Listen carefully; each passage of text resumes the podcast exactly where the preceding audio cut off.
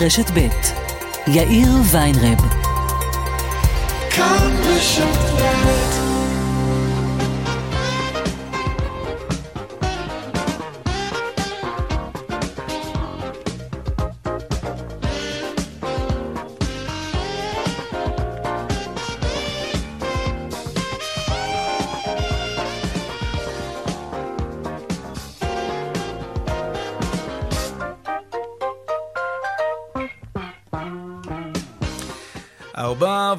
חמש דקות ועשרים ושבע שניות, כאן צבע הכסף ברשת ב', יום רביעי, שלום רב לכם, חנוכה שמח.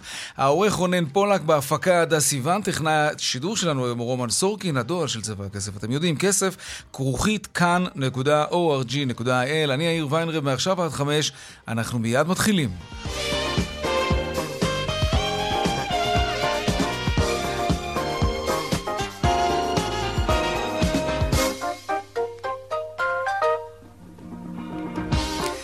כותרות צבע הכסף ליום רביעי, אנחנו פותחים בגל ההתייקרויות, ועכשיו זה רשמי, מחיר החשמל יעלה בתחילת 2023, כלומר בעוד כעשרה ימים, ביותר מ-8%.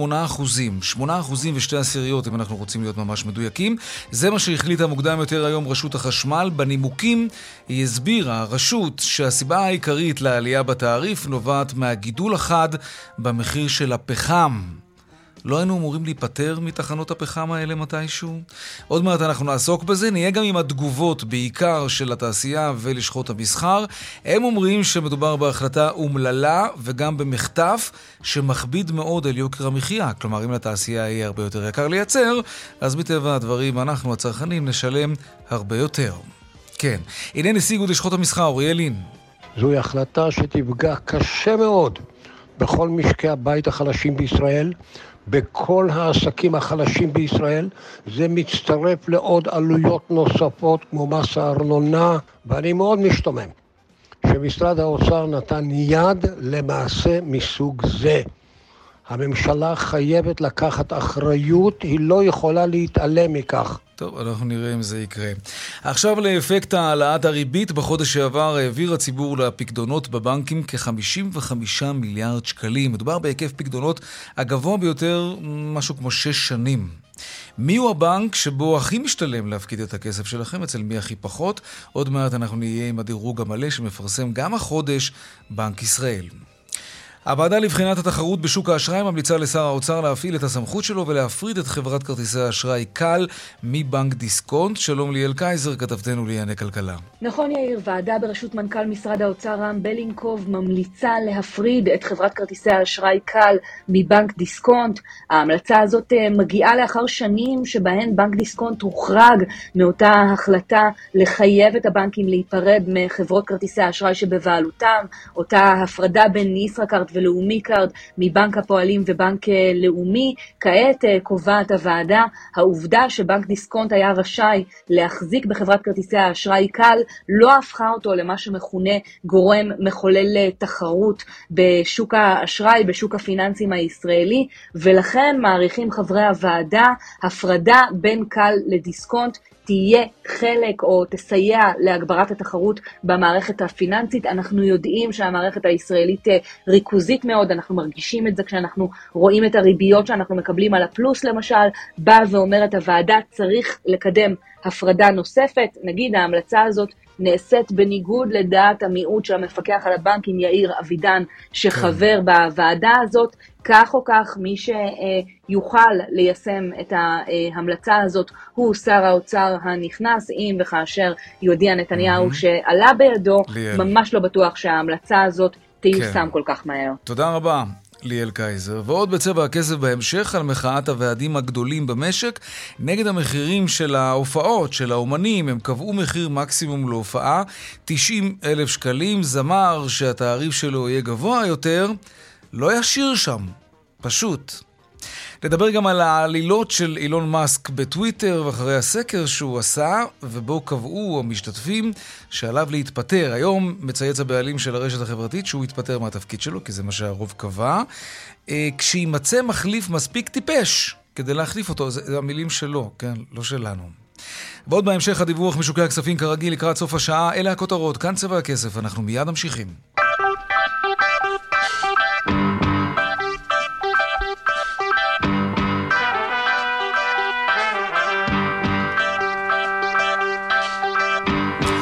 טוב, אז כפי שכבר דיווחנו לכם אה, בכותרות, זה סופי. החשמל יתייקר בחודש הבא ב-8% ושתי עשיריות. לא עזרו כל הערעורים והלחצים, אה, ההחלטה נפלה, זהו. העניין הוא שזה לא רק החשמל, זה עלול להביא להתייקרות רחבה הרבה יותר, כי הכל תלוי הרי בחשמל. דנה ארקצי, כתבתנו לענייני כלכלה, שלום. שלום יאיר. נכון, חשבנו שתהיה עוד התמתנות בהעלאת תעריף החשמל, בעיקר uh, לנוכח הביקורת uh, הציבורית, גם uh, הערעורים שהוגשו לרשות החשמל, אבל לא באופן סופי. רשות החשמל מעלה את התעריף ב-8% ושתי עשיריות ב-1 בינואר. ברשות החשמל טוענים כי ההתייקרות מגיעה לנוכח זינוק חד במחירי הפחם.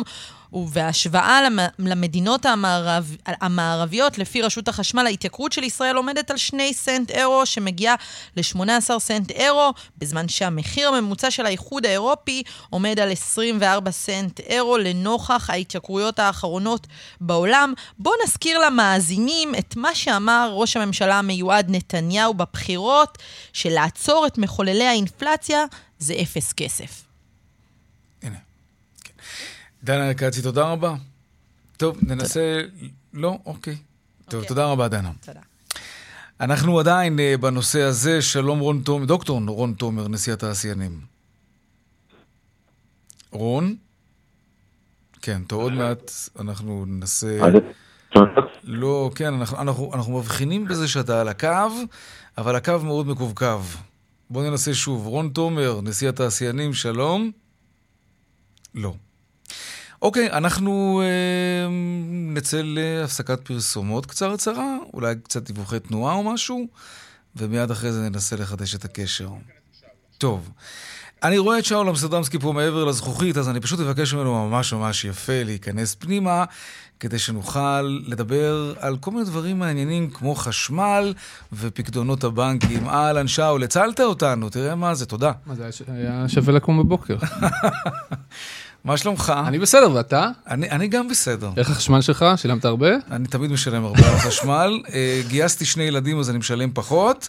אה, ועכשיו יש העלאה, אה, גייסת אותם, לקח לי זמן, כאילו. אוקיי, אוקיי, כן. זהו, די, לא על הפיירול שלך, על הפיירול של צה"ל. בדיוק, כן. בדיוק. אבל עכשיו באה התייקרות, אז בעצם אני אשלם בערך אותו דבר. תשב לבד בחושך. בדיוק, כמו פולני טוב. טוב, אז אנחנו מדברים על החשמל? אתה בא לך להגיד משהו על החשמל? לא יודע, מה שאתה רוצה, אני פה להזכיר. אז אמרתי, בוא נדבר על הפקדונות של הבנקים. יאללה, בוא. אבל אם בא לך להגיד משהו על החשמל, אתה יודע מה, אני אשאל כן. אותך, תראה, אה, בסדר, כולם הבינו שתהיה העלאה, גם דוקטור רון תומר, שניסינו כן. לדבר איתו, הבין שהחשמל יתייקר. אבל אף אחד לא חשב שהוא יתייקר כמו שחברת חשמל ביקשה, 8% ושתי עשיריות. תראה, האמת שאתה אה, יודע, כולם התנגדו, רון תומר התנגד, התעשיינים כן. ולשכות המשחק, כולם התנגדו, והאמת היא שיש פה איזשהו צדק בדברים שלהם, כי, כי? אנחנו מדברים על זה ש... אה, הסיבה המשמעותית להתייקרות הזה זה הפחם, הפחם שמגיע מאוקראינה ורוסיה וכל המלחמה, בסדר. לא היינו אמורים להיות במצב הזה בשנת 2023, היינו צריכים להיות בייצור חשמל, זאת אומרת בשיעור יותר קטן של ייצור חשמל מפחם, וזה מחדל של חברת חשמל עצמה. אה, כן? כן, שלא, ואתה רואה את זה במסמכים של רשות החשמל, במסמכי השימוע, שהיינו בשלב הזה צריכים להיות עם יותר תחנות שפועלות על גז ופחות על פחם, והם פשוט לא עמדו בקצב ההסבה. לא עמדו בקצב ההסבה, בוא, אני לא דובר חברת חשמל, תעלה את מאיר שפיגלר, מנכ"ל החברה, הוא... שהוא יסביר. תנסו להשיג לי את מאיר שפיגלר בבקשה בעניין הזה, תודה. זה משפט שתמיד רציתי להגיד. נכון? אה, אז, אז, אז במקרה הזה יש משהו בטענות שלהם, שאם המדינה כשלה, אולי המדינה הייתה יכולה לעשות משהו בשביל לרכך את המכה, אבל הם לא, הם לא. אז mm-hmm. כן, אנחנו אוקיי. נשלם. טוב, בוא נדבר על הפקדונות. בנק ישראל, כמו בכל חודש, מפרסם גם היום אה, איזה בנק נדיב יותר בריבית שהוא נותן על הפלוסים שלנו בבנק, על הפקדונות. כן. ונציין גם, בסוגריים או שלא בסוגריים, שהציבור דווקא נוהר לשם, נכון? חמיש, יותר מ-50 כן. מיליארד שקל. הכסף הולך לפקדונות, כן. חד משמעית. הכסף הולך לפקדונות. בוא, זה לא שמקבלים שם איזה ריביות אה, מי יודע מה. אבל הבורסה מתנדנדת. נכון. הנדל"ן קפוא, אה, אז מה תעשה חוף מבטחים, נכון כן. מאוד. אז יש כל מיני אה, פקדונות ויש כל מיני ריביות. חצי מהכסף בערך הולך לפקדונות שהם בריבית קבועה, מה שנקרא. אה, הבנקים מאוד אוהבים להציע כרגע את הפקדונות האלה, כי הסיכון שהם לוקחים על עצמם הוא קצת יותר קטן. כי אה, אנחנו נמצאים בסביבה של ריבית עולה. אם אתה עכשיו סוגר כסף בפיקדון ב, לא יודע מה, בשלושה וחצי אחוז או משהו, והריבית ממשיכה לעלות, את כל העלייה הנוספת של הריבית אתה מפסיד. ברור. והבנק מרוויח. יפה.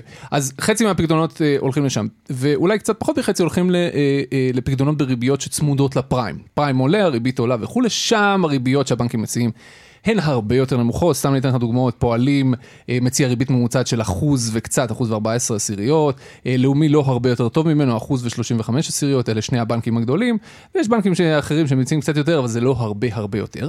מה שיפה לראות הוא, שבמקביל לריביות של הפקדונות, בנק ישראל אה, מפרסם גם את הריביות הממוצעות של האשראי, של ההלוואות שהבנקים נותנים, שזה גם המינוס שלך, mm-hmm. וגם הלוואות אחרות, אתה רואה ששם אה, הריביות עלו יותר. mm-hmm. ממה שהם העלו את הריבית על הפקדונות. אתה רוצה לדעת מי הבנק שיש לו את המרווח הכי גדול, כלומר המרווח הכי גדול בין הריבית הקטנה שהוא משלם לך לפיקדון, והריבית ההרבה יותר גבוהה שהוא גובה ממך. כלומר, הבנק הכי לא בסדר בלשון עדינה. תקרא לזה ככה, כן. יש לך ניחוש? מי הבנק עם המרווח לא, הכי לא גדול? לא בא לי לנחש, אחר כך הדובר יתקשר אליי, למה אמרת אותנו, וזה מה... סבבה, אז אני אגיד לך שפועלים ולאומי הם כמעט על מאית האחוז אותו דבר, כן? כשאומרים, יש תחרות בין הבנקים. תיקו, תיקו, תיקו. כמעט, שניהם כמעט מרווח של 7 אחוז. אני מזכיר, זה כסף שהולך אליהם. בסדר? Mm-hmm. Uh, הבנק שלוקח את המרווח הכי הכי הכי גדול הוא בנק ירושלים עם כמעט 12 אחוזי הפרש. דווקא בנק ירושלים? כן, הבנק שדוחף נתן... לך פקדונות, פקדונות, כן. הוא, לוקח, הוא נותן לך המון בפקדונות, אבל הוא גם לוקח לך המון על ההלוואות, המון. הוא צריך לממן איכשהו את הפקדונות. ריבית ממוצעת של כמעט 15 אחוז על ההלוואות. וואו. בדיוק. לכן אצלו המרווח uh, הכי גדול, יש הרבה. נתונים מעניינים. מי הכי הוגן אגב? כלומר... מה, עם המרווח הכי קטן? כן, כלומר, גם נדיב במה שהוא נותן וגם לא... לא... הוא לא בהכרח נדיב, אבל אוקיי. המרווח קצת יותר קטן. אוקיי. אז, הוא, אה, לא, הוא לא תוקע את אלה שהוא מלווה להם כסף, וגם לא ממש דופק את אלה שזה, כן. אז בנק דיסקונט, בנק דיסקונט אה, עם מרווח של 4 אחוזים ו-8 עשיריות. עיגלתי אממ. קצת כלפי מעלה. אוקיי. זה המרווח שם. בסדר, נתנו כן. לו קרדיט, אני חושב, נחמד. כן. יופי, שאול. מה עוד? מה ככה? אה, בסדר. עוד דברים? אתה יודע, אני מחכה שהחורף יבוא. כן, היום. היום הכי קצר בשנה, שתדע. היום זה... מפה זה מתערב, מפה יש לך יותר כן? אור. כן, כן. טוב, אותי זה משמח. אני מחכה לגשם המקומי. כן. שאלה אם אני נמצא במקום הנכון. הבטיחו בתחזית. פה כרגע לא, אבל בחוץ לדעתי כן. Mm, טוב, נראה עוד מעט. שאול אמסטרדמסקי, ראש התחום הכלכלי שלנו, תודה רבה. תודה, יאיר. אה, מה נקסט, חברים? אוקיי, דוקטור רון תומר, שלום. כן, שומע אותך מצוין עכשיו, יאיר. עכשיו אנחנו שומעים אותך גם כן. אז קודם אני יכול לתרום את הגרוש שלי לשקל ולהגיד שאני נמצא במפעל שלי באזור הצפון, אזור יוקנעם, והיה פה קודם גשם זלפות. אז הנה הגשם המקומי, בסדר, כן, אוקיי. כן, בדיוק. תגיד, אה, תכף נדבר על זה שלמעשה, צריך לומר את האמת, התעלמו מהערעור שלכם וההסברים המנומקים שלכם, למה אסור, למה מיותר, למה לא מוצדק להעלות את מחיר החשמל, אבל קודם כל, אני דווקא רוצה לדבר על השורה התחתונה. האם בקרוב אנחנו נראה גל התייקרות נוסף, כי התעשייה תגיד, עולה לנו עכשיו הרבה יותר לייצר, ולכן אתם הצרכנים תשלמו יותר. תראה, לכל תעשייה יש את המרכיבים שלה, אבל בסוף אנחנו יודעים שבראשון לינואר יתייקר החשמל ב-8.2%. תתייקר המים ב-3.5%. הארנונה תתייקר בכאחוז וחצי, וגם זה אחרי ששר האוצר אה, ליברמן הסכים לא לאשר התייקרויות חריגות אה, כתוצאה מבקשה שלנו, אבל עדיין תתייקר. כשהכול מתייקר, ואני לא מדבר על זה, על חומרי הגלם, דברים אחרים, מן הסתם הדברים האלה מובילים כמובן לעליות מחירים, אתה רואה את זה באינפלציה העולמית, אתה רואה את זה גם באינפלציה בישראל. עכשיו, חלק מהדברים הם לא גזירת שמיים, אבל הם לא בשליטתנו. חומרי גלם אנחנו קונים מהעולם, אין לנו אפשרות לעשות. אבל דנה ארקצי בדיווח שלה קודם אמרה וציטטה את ראש הממשלה הנכנס נתניהו, שאמר בצדק רב ובחוכמה רבה שאלה מחוללי האינפלציה, חשמל, מים, ארנונה, אבל לא רק זה, אפשר למנוע עליות שלהם באפס כסף. מה שאנחנו הגשנו לרשות החשמל בשימוע, זה לא בקשה תחינה, תעזרו לנו כי קשה לנו. זה לא בקשה תסבסדו לנו. נתנו מודל כלכלי מסודר ומפורט, שבעצם מסביר למה לא חייבים לעלות החשמל עכשיו. במיוחד אחרי שהעלו אותו ב-8.8% רק באוגוסט האחרון. במיוחד אחרי שרשות החשמל, אותה רשות, קבעה רק לפני שלושה חודשים שהעלייה של 8.8 מספיקה ולא צפויה עלייה בעתיד הקרוב. אבל הם מסבירים. אלא אם כן יהיו שינויים דרמטיים מאז שלא היו. ובכל זאת הם אומרים, שמענו גם את שאול קודם מציין את זה, העלייה בתעריף נובעת מהגידול החד במחיר הפחם. זה שהיינו אבל... צריכים להיות פחות עם פחמיות ויותר עם uh, תחנות... לא, uh, זה ש... ברור, זה ברור, גז... אבל, אבל, אבל, אבל הסיבה שלא צריך לעלות זה לא בגלל שהפחם לא עלה. הפחם עלה ב-8.8 שעלה בעבר, מכסה חלק גדול. אפשר לפרוס את העלייה הזו, ישנם מודלים כלכליים, זה קשה לי להסביר ברדיו, ואני חושב שגם צריכים להגיע לרזולוציה הזאת. כן. יש מודלים כלכליים שמסבירים למה את העלייה הנוספת במחיר הפחם, שלא הייתה מבוטאת ב-8.8% שבחודש... אה, שבחודש אוגוסט עלה החשמל, אפשר לספוג ולפרוס על גבי מספר שנים. אז למה אתה חושב שהם לא עשו את זה?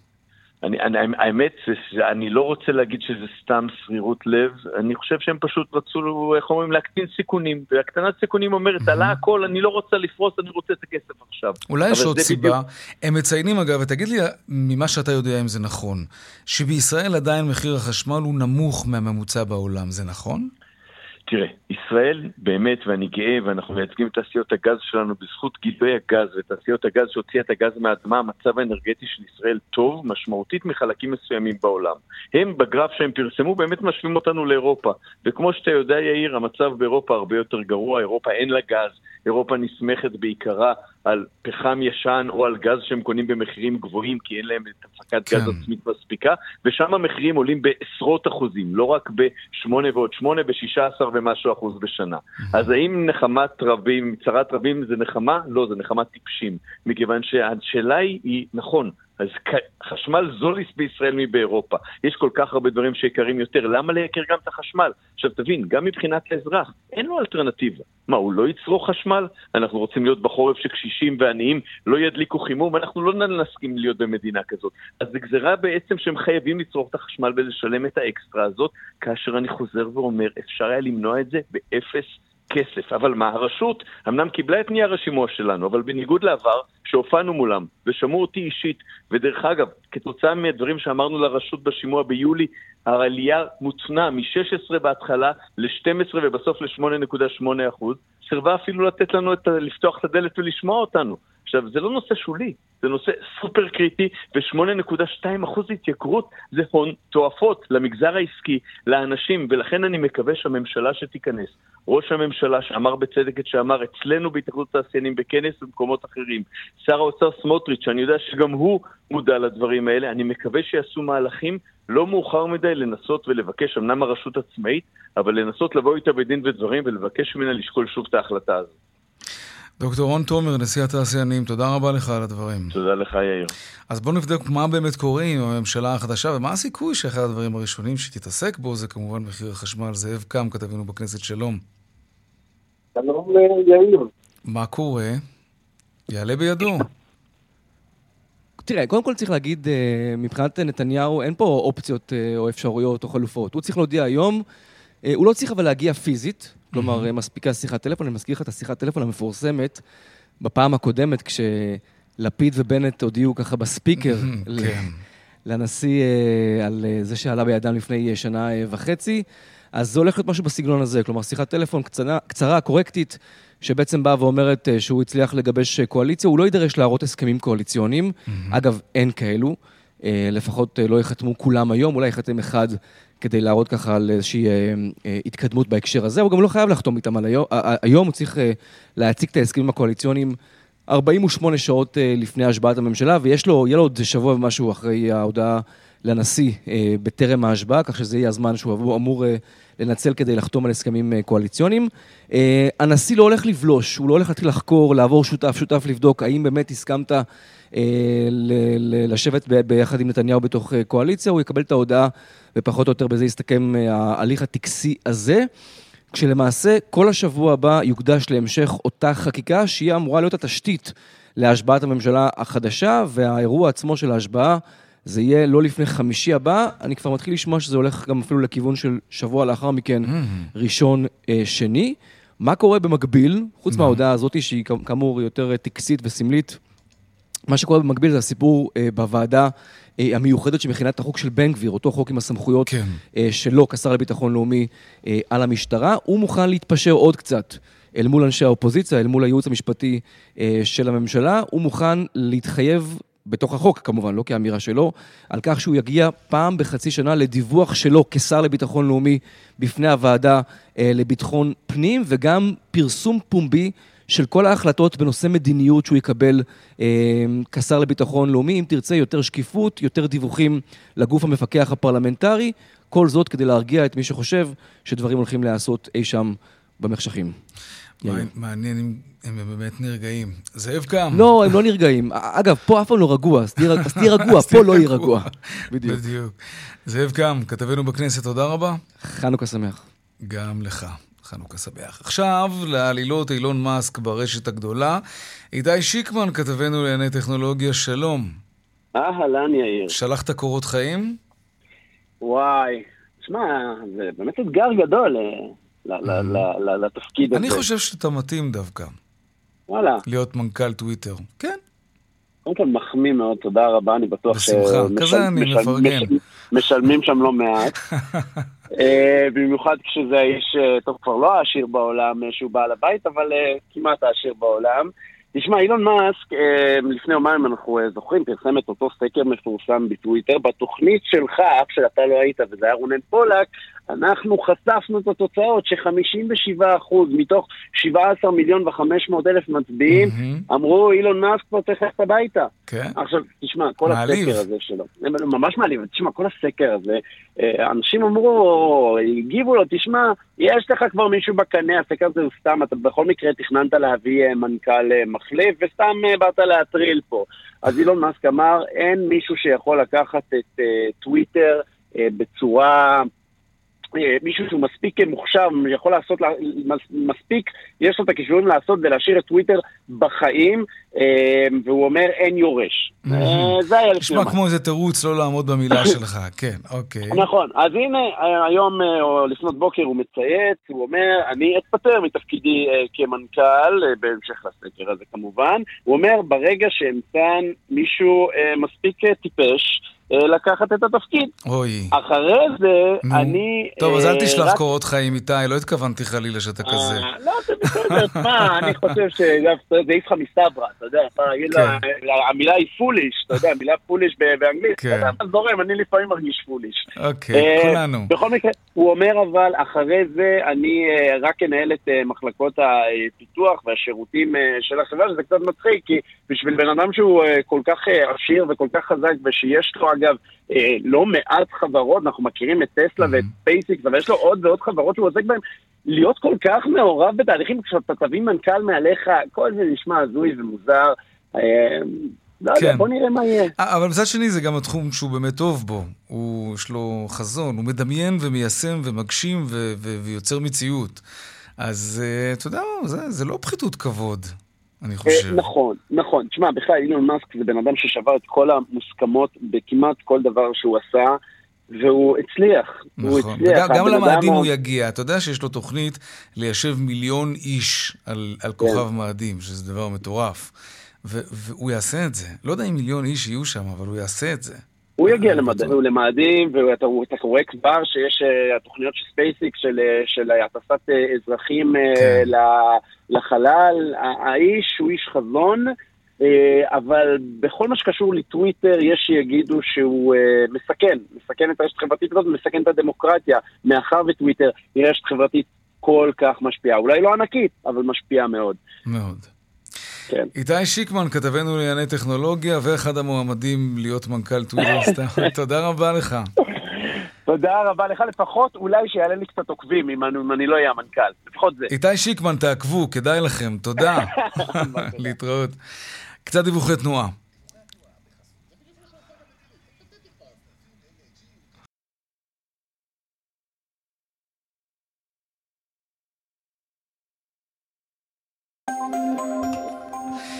טוב, אז באיילון אה, עמוס ממחלף חולון עד גלילות, אה, בטח תשאלו לאיזה כיוון.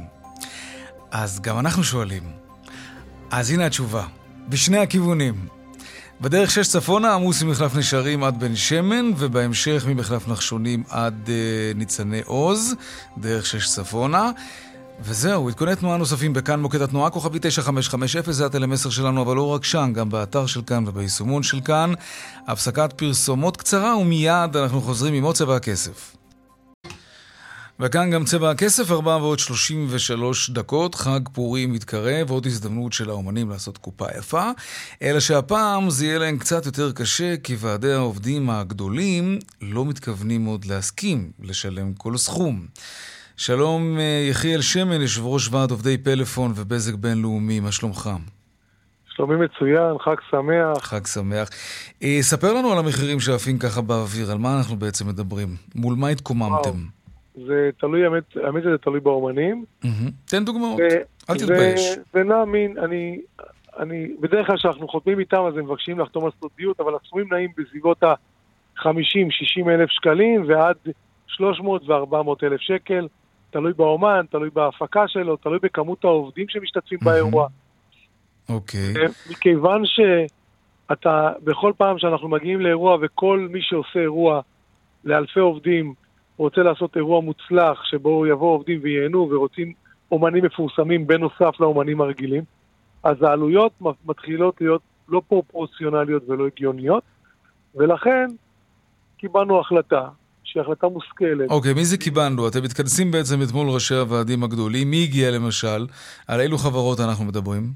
הגיעו, הגיעו לשם אה, מלבד אה, יו"ר קק"ל, ישראל גולדשטיין, שאירח את כולם וריכז את הנושא הזה אצלו כן. ושם, בנס הרים, הגיעו מטבע ומזוגלובק ומהוט ומעיריות, הגיעו גם מוועדי עיריות, מהמם. הגיעו אה, משולט והגיעו מבנק הבינלאומי, הגיעו מלא מלא מלא ועדים. ומה אתם מחליטים? ההחלטה היא, אנחנו, אנחנו עשינו פגישה ראשונה, א', כדי להגדיר איזשהו יעד שכולנו נסכים עליו. וההסכמה היא שאנחנו לא רוצים לשלם יותר מ-90 אלף שקל לאומן שלאולם אומן נחשב, ובהחלט אנחנו גם רוצים לתת במה להמון אומנים, ראית גם רגב, רגב עוד הגיע, ולתת אומנים, להמון אומנים ישראלים גם אה, להופיע במחירים שפויים. גם במחיר של לוותר על הופעות מאוד מאוד פופולריות, כלומר הכוכבים הכי גדולים, במחיר- תוותרו עליהם אם הם לא יעמדו גם. בתקציב הזה.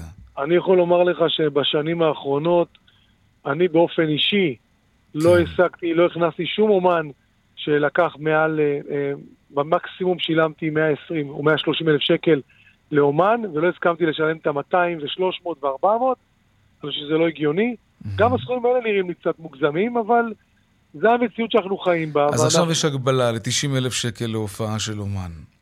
אבל אתה יודע, האומנים אומרים, אה, ואולי אתה יודע, גם, ב... הרי הם לא שכירים, הם לא מקבלים תלוש שכר כל חודש, ואנחנו אחרי שנתיים, שנתיים וחצי של קורונה, המצב הכלכלי שלהם, לא, הם לא הופיעו. אה, והם גם אומרים, יש לנו שתי הזדמנויות בשנה, יום העצמאות, חג פורים, אולי עוד הזדמנות אחת באמת לעשות איזה, איזה בוכטה, כמו שאומרים.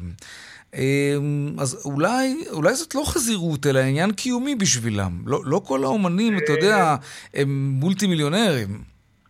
תראה, להגיד עניין קיומי זה, זה קל. מדינת ישראל כבר, אתה שומע, כל, כל, כל טייקון במדינה אומר הוא מסכן. עכשיו, להגיד את מה שאתה אומר, אני יכול, אני יכול לקבל, אבל אתה רואה איך חלק מהאומנים חיים באיזה רמת חיים, ויש פה המון אומנים שבקושי גומרים את החודש. אז יש פה נכון. חוסר פרופורציה. עכשיו, לגבי הקורונה, בוא, כל המשק ספג. גם העובדים שלנו ספגו. לא היה, אנשים פוטרו ממקומות העבודה, אתה זוכר, אנשים גם לא קיבלו תוספות שכר, נכון. יוקר המחיה מטורף. אז כולם באותה סירה, אין פה הבדל בין, בין האנשים במדינה הזאת, כולם ספגו את זה הקורונה. עובד לשני הכיוונים, המצב הכלכלי, בוודאי, אני יכול. להגיד לך שאני כיושב ראש ועד עובדים בתקופת הקורונה, כן. לקחתי את הכספי עובדים והלכתי לחקלאים שהסחורה שלהם התייבשה בשדות, קנינו יפה. מהם וחילקנו לעובדים את הכסף כדי לתת להם פרנסה. אז יפה. עשינו המון דברים ודאגתי שכל הוועדים גם יעשו את זה. כדי לעזור ל- לציבור חקלאים שכמעט קרס. ואחרי זה למגדלי פרחים. ועברנו ממש עסק עסק יכולנו לעזור לו, כדי לעזור לאנשים להתקיים בתקופה הקשה הזאת. אבל בתקופה שבה באמת יש רציונל, ואני אומר יש רציונל והיגיון, אתה רוצה לעשות הופעה והם מופיעים לאורך כל השנה. הם מופיעים על במות, הם מופיעים בקיסריה, והאומנים המ- המובילים, אין להם כמעט ערב פנוי. אז אי אפשר להגיד את מה שאמרת כרגע, ואני מכבד בכל זאת אוקיי. מה שהם אומרים. אני רק אומר דבר פשוט. בסוף, בסופו של דבר, כשאתה מוציא כספי עובדים, אתה צריך להיות הוגן והגון גם כלפי הציבור שאתה מייצג אותו. אי אפשר לשים כאלה סכומים, גם אם זה נשמע מקובל בחוץ, מהמם. וגם לא ריאלי כלפי ועדים אחרים שאין להם את היכולות האלה, ואז מה קורה? יש פה כאילו חוסר פרופורציה בין, בין. מעמדות. יחיאל. כאילו מה, אנחנו בונים מעמדות פה? זו לא המטרה. חד משמעית, יחיאל שמן, יושב ראש ועד עובדי פלאפון ובזק בינלאומי, תודה רבה. תודה רבה, ושיהיה לכולנו בהצלחה. חנוכה שמח, תודה. בשבוע שעבר אה, דובאי פתחה כאן בישראל לשכת מסחר רשמית. בכאן 11 ראיינו את עומר חאן אה, מלשכת המסחר של דובאי, שסיפר לנו אה, מה הם מחפשים כאן בישראל. הנה קטע מהראיון. Israel uh, is very complementary in terms of what it brings to the table.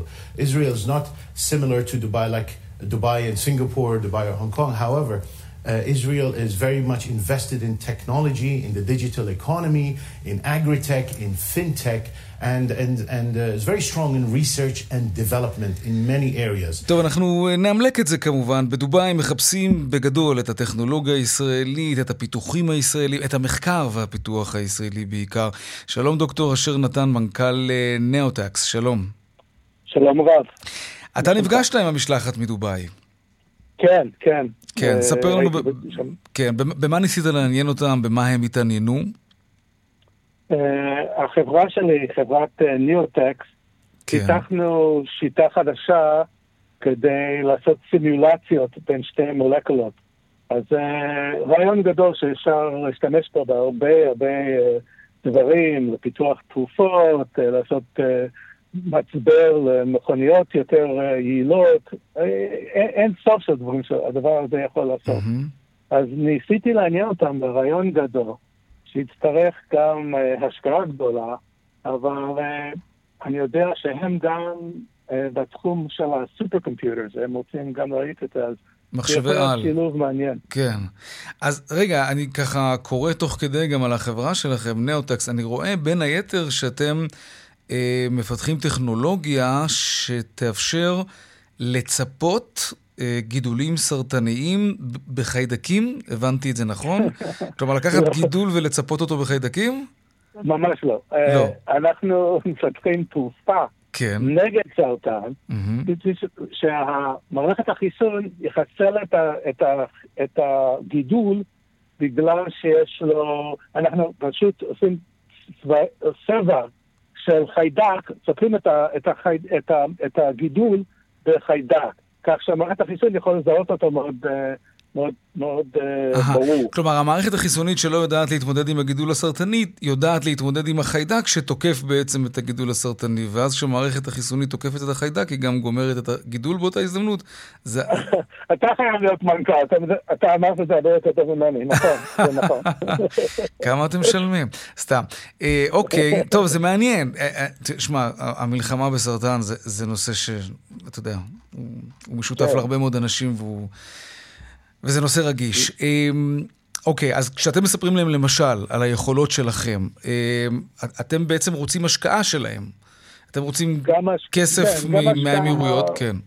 כן, כן, גם השקעה וגם פיתוח. אה, כי זאת, הטכנולוגיה שאנחנו עכשיו דיברנו על הפיתוח של התעופה, זה דבר אחד. הדבר השני שאנחנו יכולים לעשות זה סימולציה במ- במחשב, וכך שאנחנו יכולים אה, גם לפתח הרבה תרופות אה, הרבה יותר מהר ממה שעושים היום.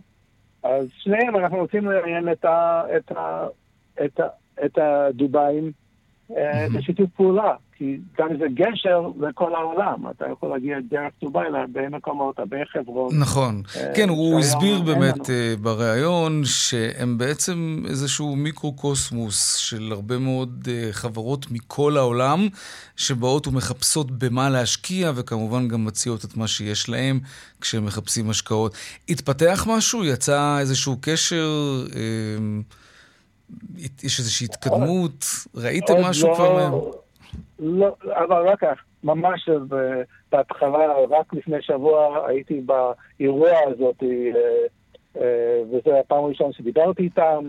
הם, נראה לי, הם מאוד מאוד פתוחים, מאוד מאוד אה, אה, מבינים, ויש לי תקווה, אה, אבל אה, מנכ"ל בתחום של, אה, שמתעסק בתרופות נגד סרטן, חייב להיות אופטימי. בדיוק, אחרת שיחפש תחום אחר. אתה צודק. בדיוק, בדיוק, אז אני תמיד אופטימי, מה לעשות, אני כן. אופטימי. אני חושב שיכול להיות משהו מעניין, גם להם, גם לנו, וגם אה, תשועה לכל העולם. נכון. כמו אלה- כמו אור, כמו בחנוכה. הלוואי. דוקטור אשר נתן, מנכ"ל נאוטקס, תודה רבה לך, ובהצלחה. תודה רבה לך, תודה. להתראות. ביי ביי. אה, דיווחי תנועה קצת, כן.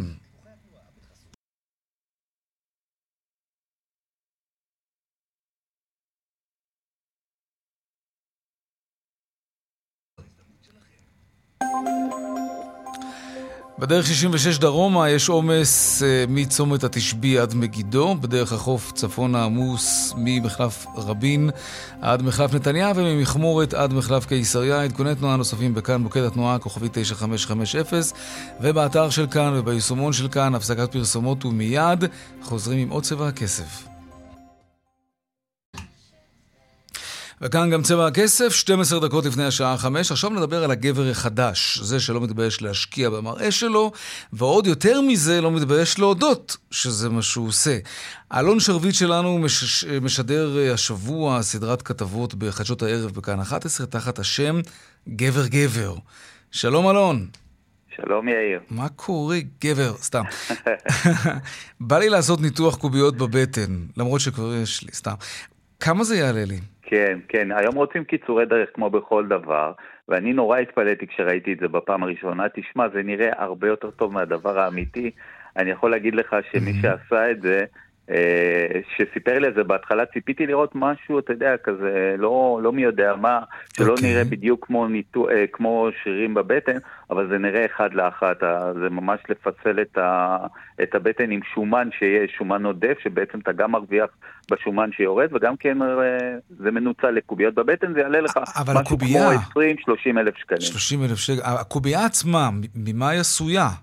משומן שיש לך בגוף, בעצם שואבים את השומן כן. מהמותניים ומפסלים אותו אה, בצורה של השתלה של אותו שומן בחזית הבטן. אבל איך זה לא מתפזר? שזה בדרך כלל מה שקורה לשומן.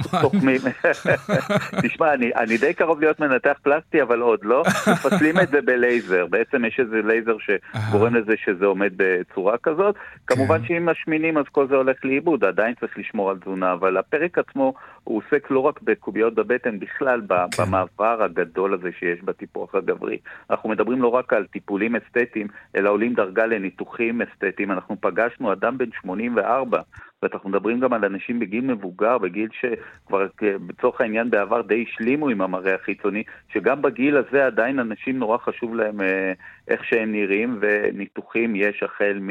דיברנו על השתלות שיער, אבל זה הולך הרבה יותר קדימה לשירים במות, אה, ב, בידיים, שירים בחזה, אה, עיצוב הישבן, עיצוב הרגליים, לא חסר. אני דיברתי עם מנתח פלסטי שבעצם סיפר לי. שכמעט אין איבר חיצוני בגוף הגברי שהוא לא ניתח, והמספרים בעצם מדברים היום על כמעט חלוקה שבין 50% גברים, 50% נשים. מה? וכל זה כמובן גם בעקבות הרשתות החברתיות. כן, כן, אני גם נורא התפלאתי. אני לא כל כך יודע איך להתייחס לתופעה הזאת. איך אתה מתייחס אליה, אם בא לך להגיד?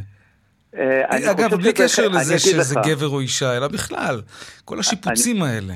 אני אגיד לך, העניין של הרשתות החברתיות, שוב אנחנו בעצם שמים את הזרקור על הנושא הזה, אבל כשאדם מצטלם בכל מיני זוויות, שבעבר לא היינו מצטלמים כל כך הרבה, ובעצם פתאום מגלה שיש איזה משהו לא מחמיא בפרופיל שלו, או שבעצם אה, הוא נראה כמו שהוא לא נראה לפני שנה, שנתיים, נורא קשה להתרגל, אתה יודע, כשמזדקנים למראה החדש, נכון.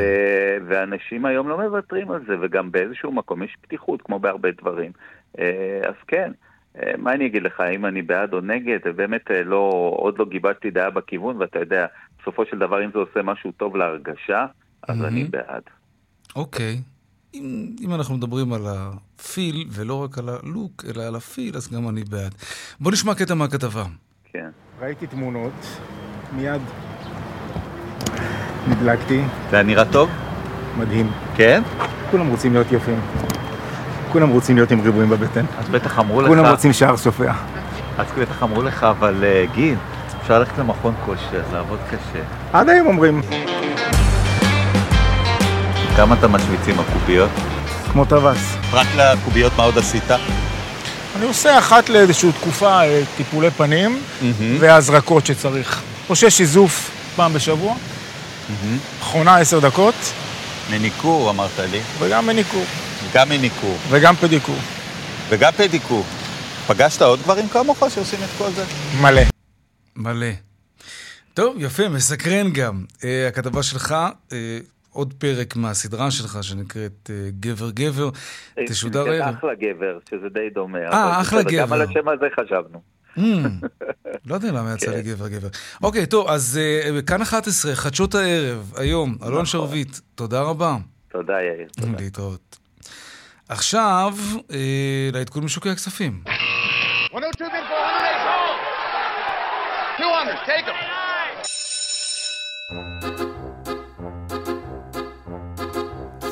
שלום עמית גוריון, סמנכ"ל המסחר העצמאי ב- IBI Trade, מה העניינים? אהלן, אהלן יאיר, מה העניינים? בסדר גמור, תודה. חנוכה שמח.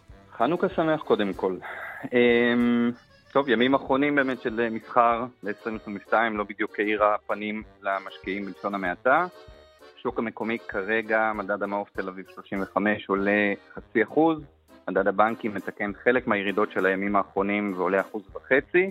מחזור המסחר ככה ככה, 1.3 מיליארד שקלים.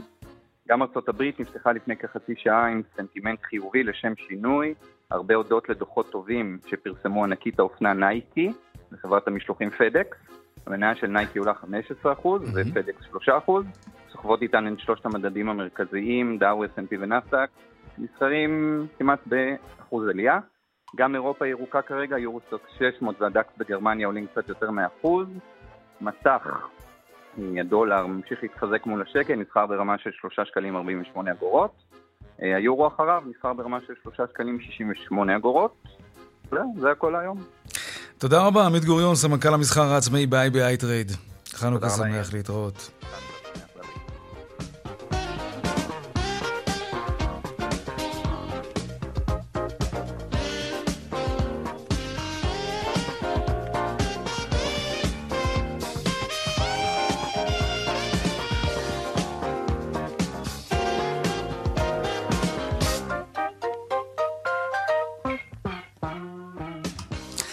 עד כאן צבע הכסף ליום רביעי, העורך רונן פולק, בהפקה הדס סיוון ונדב רוזנצוויג, טכנאי השידור רומן סורקין ובוקד התנועה חגית אלחייני.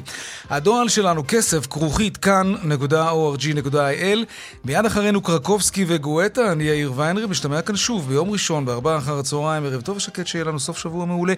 חנוכה שמח. שלום שלום.